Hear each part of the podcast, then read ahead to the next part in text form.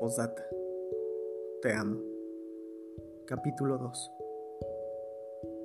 Superamos un año del encierro, de mirarnos a través de las pantallas y observar por la ventana el mundo que sigue avanzando a pasos agigantados mientras usamos las mascarillas que sofocan nuestra respiración. Y en la mente, algunos recuerdos que me consumían, y en estas cuatro paredes todo se había quedado marcado como si de una pintura se tratara. Después de un tiempo, me había percatado de lo horrible que había sido trabajar en estas circunstancias. Ver una película los sábados por la noche y los domingos salir al supermercado a comprar lo indispensable. El lunes por la mañana era iniciar la misma agotadora rutina de los últimos meses. Estaba solo y me sentía solo, con mis padres en la casa, pero ellos en su habitación y mis hermanos en algún otro lugar. El celular sonaba de vez en cuando, aunque nada importante. Asuntos del trabajo y cuestiones de la escuela y uno que otro amigo. «Usa aplicaciones de ligue, Daniel», me dijo alguna vez mi amigo Marco. «¿Qué cosa?», repliqué, confundido. «Solo diviértete», insistió mi amigo Roger.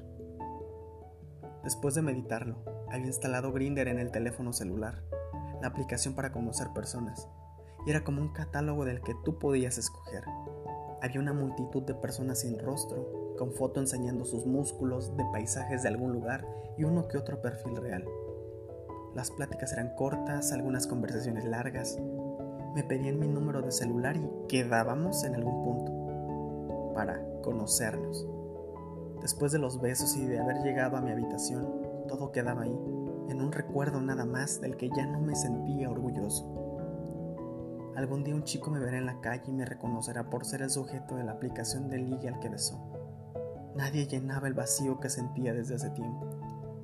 Demasiados perfiles me hacían sentir solamente un objeto más, una plática que solo se reducía a preguntarme por mi rol sexual. Una de esas noches me pregunté a mí mismo: ¿qué estoy haciendo? ¿Está bien esto? Daniel ya estaba en la mente de algunas personas, pero no de la manera en la que me hubiera encantado estar. Era más que solo una noche de besos y sexo. Tenía tanto que decir, tanto que contar o preguntar. Me había propuesto desinstalar la aplicación y enfocarme en mi trabajo, en la escuela y en mí mismo. Justo después de esa reflexión, mi teléfono celular sonó y era una notificación de un mensaje nuevo en la aplicación. En ese momento, no tenía idea de lo que implicaba responder al primer hola, intercambio de fotos y luego nuestros números de teléfono para estar en contacto. Estaba seguro de que no me escribiría, pero a los pocos minutos sonó mi teléfono una vez más. «Ricardo», dije a través de un audio.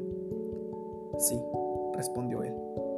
Recuerdo bien ese día, porque compartimos nuestras experiencias, nuestros gustos, hablamos sobre nuestras familias, y eso era hablar demasiado de mí mismo, y le compartí el sentimiento por el que estaba atravesando, y él comentó lo mismo. Me habló sobre su vida, sobre el amor a sus padres a pesar de que, según él, había sido obligado a salir del closet frente a ellos por un hombre que lo acosaba por redes sociales.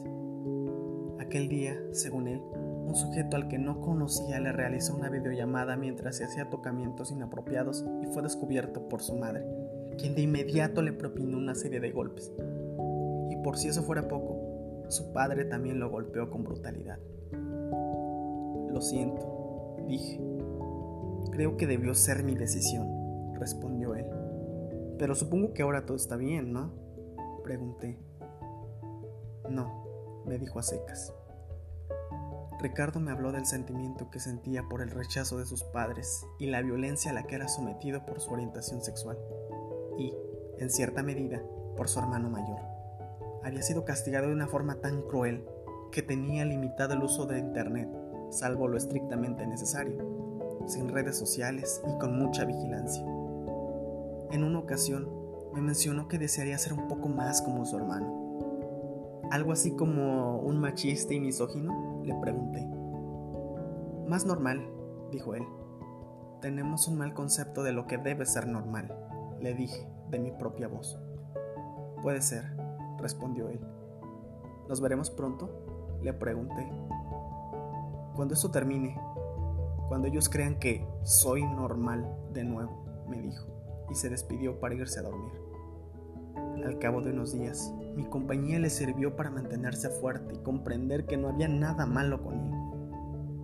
Él no tenía que cambiar nada de sí mismo.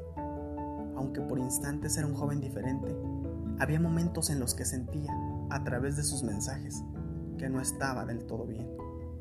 Y luego de un tiempo, me acostumbré a sus buenos días, a las conversaciones interminables por las madrugadas, a su buen gusto por la música y lo extraordinario que era en la cocina. «Descansa», le dije. «Tú también», me respondió. «Te quiero», concluí.